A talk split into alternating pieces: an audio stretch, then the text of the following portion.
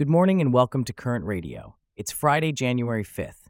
Today we're covering the release of runner Pistorius from prison on parole and Jokic's confident statement on his winning shot. Plus, we'll be discussing the initial NHL All Star picks, including Crosby and Bedard, and Iowa DB DeJean's entry into the draft as a likely first rounder. All this coverage and more, up next. Welcome to Current Radio's Sports Station. Please enjoy today's selection of sports news. In a significant development out of South Africa, Oscar Pistorius, the world famous double amputee Olympic runner, has been released from prison on parole. Helena, our international affairs expert, is here to delve into the details. Helena, can you shed some light on this? Certainly, Stephen. Pistorius has served nearly nine years of his 13 year sentence for the murder of his girlfriend, Reeva Steenkamp, on Valentine's Day 2013. He was approved for parole in November, as serious offenders in South Africa are eligible for parole after serving at least half their sentence. So, what does Pistorius' life look like now that he's out of prison? Well, he's expected to live at his uncle's mansion in the upscale Waterkloof suburb of Pretoria. However, he will live under strict parole conditions until the remainder of his sentence expires in December 2029. These conditions include restrictions on when he can leave his home, a ban on consuming alcohol, and orders that he must attend programs on anger management and on violence against women. He will also have to perform community service. What has been the reaction to Pistorius' release, particularly from Steenkamp's family? Steenkamp's mother, June, said in a statement that she had accepted Pistorius's parole as part of South African law. However, she questioned whether justice had truly been served for her daughter. She also expressed her desire to focus on the Reeva Rebecca Steenkamp Foundation to continue her daughter's legacy. And what about the public reaction in South Africa? The reaction has been relatively muted, a stark contrast to the anger and protests that followed Steenkamp's killing. Themba Masango, Secretary General of Not in My Name International, a group that campaigns against violence against women, said, He has ticked all the necessary boxes, and we can only wish and hope Oscar Pistorius will come out a better human being. It's a complex situation, to say the least. Thanks for your insights, Helena, and we'll continue to follow this story as it unfolds. Now, shifting to sports, in a thrilling NBA showdown, Denver Nuggets' Nikola Jokic made a game winning 39 foot three pointer against the Golden State Warriors, sealing a 130 127 victory for the Nuggets. Helena, can you break down the significance of this moment for us? Absolutely, Stephen. This wasn't just a game winning shot, it was the culmination of a remarkable 25 4 run by the Nuggets in the final 645 of the game. Nuggets coach Michael Malone and forward Peyton Watson both expressed confidence in Jokic's ability to make that shot. Jokic himself said he knew it was going in the moment it left his hands. That's quite an impressive feat, but it wasn't just Jokic who shone in this game, was it? No, it wasn't. Aaron Gordon added 30 points and Jamal Murray had 25 points. But what's really interesting is the comeback story here. The Nuggets were trailing by 18 points going into the fourth quarter. The Warriors had outscored the Nuggets 44 to 24 in the third quarter, shooting 75% from the field, their best mark in any quarter so far this season. So, how did the Nuggets manage to turn things around? Well, according to Malone, it was a matter of mindset. The Nuggets didn't let their heads drop. They adopted a one stop, one score mentality and managed to withstand Golden State's aggressive play. They became the more aggressive team, pushing, attacking, and getting more physical. This is the seventh time this season the Warriors had a lead of 10 or more points and still lost, and their fourth time with a lead of at least 18 points. That's quite a comeback. And I understand there was a key defensive play just before Jokic's game winning shot.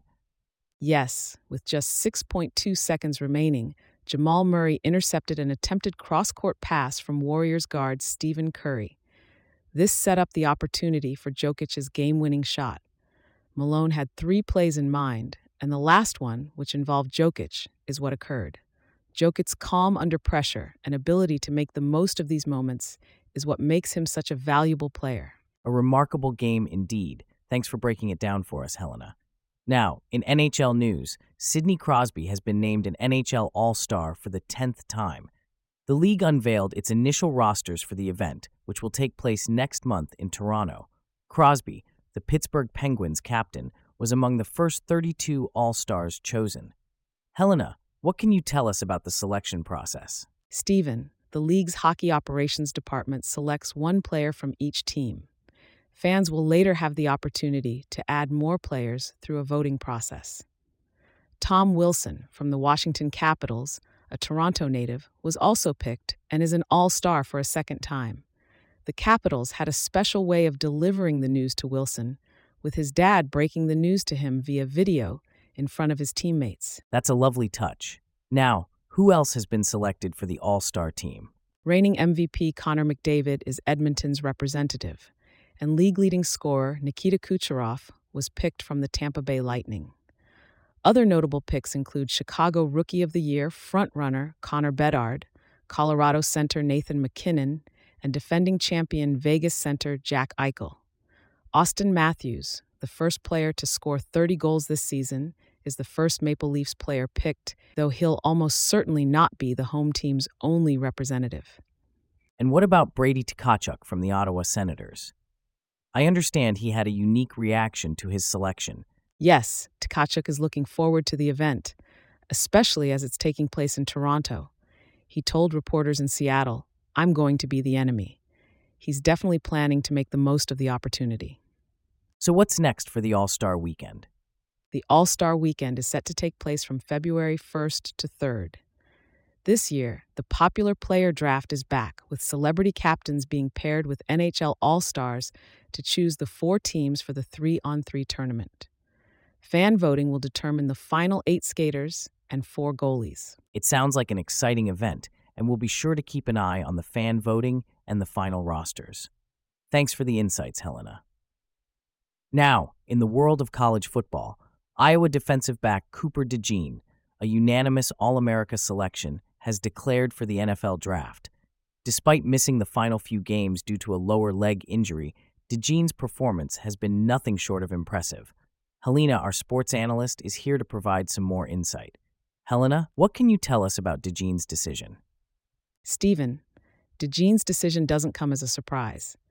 He's had a remarkable career at Iowa, and his performance on the field speaks for itself. He's a native of Odebolt, Iowa, and playing for the Hawkeyes has been a dream come true for him.